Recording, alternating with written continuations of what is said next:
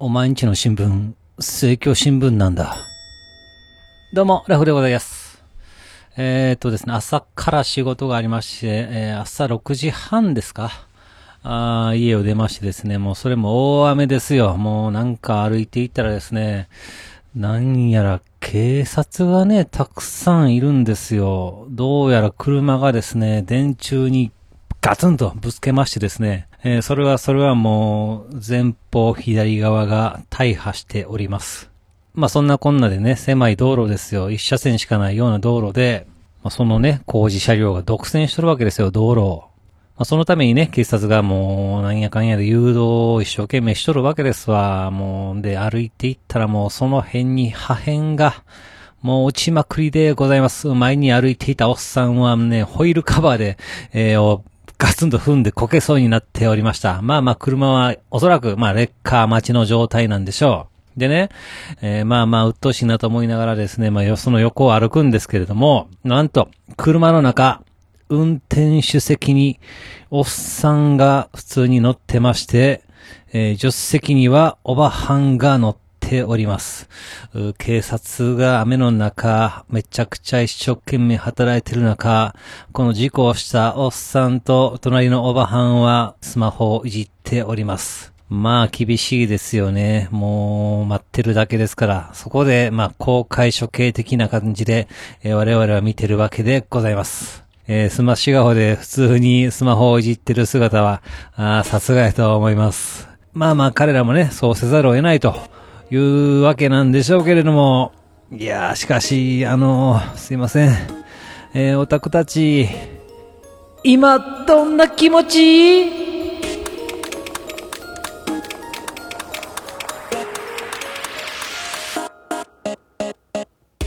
はい、始まりました。一人笑い第145回ということで、えーこの番組はずっと笑っていたいねのスピンオフ番組として私、ラフ一人で喋るポッドキャスト番組です。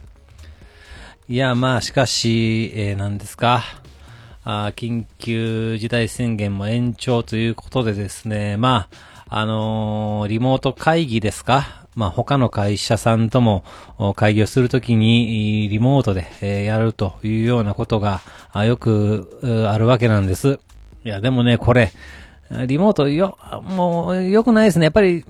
実際に会って喋ってる方が、やっぱり、その、スムーズに意思疎通もできると思うんですけれども、やっぱりリモートやったら、なかなか相手の言ってることも、ね、ちゃんと伝わらないし、なんか変な間もできるし、なんかね、私は苦手ですね。えーただ、このリモートの時って、あの、自分のね、え目線がこのパソコンに行くわけなんですけれども、まあ、あのーまあ、向こうでね、喋ってる人の顔もそこで出てくるわけですよね。ズーム会議とかだと。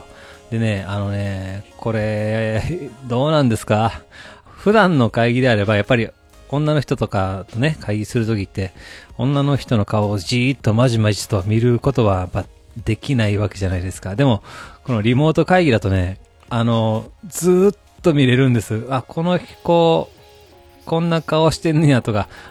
ここら辺の目元こんな感じやったんやとかいうことで、あの、普段は、あの、あんまり、あの、まっすぐと女の子の顔を見るということはなかなかあできないんですけれども、このリモートに限ってはめっちゃ見ますね。この見出したらですね、もう会議の内容、あんまり入ってこないですし、あの、まあまあ、もともと聞き取りにくいところもあるんで、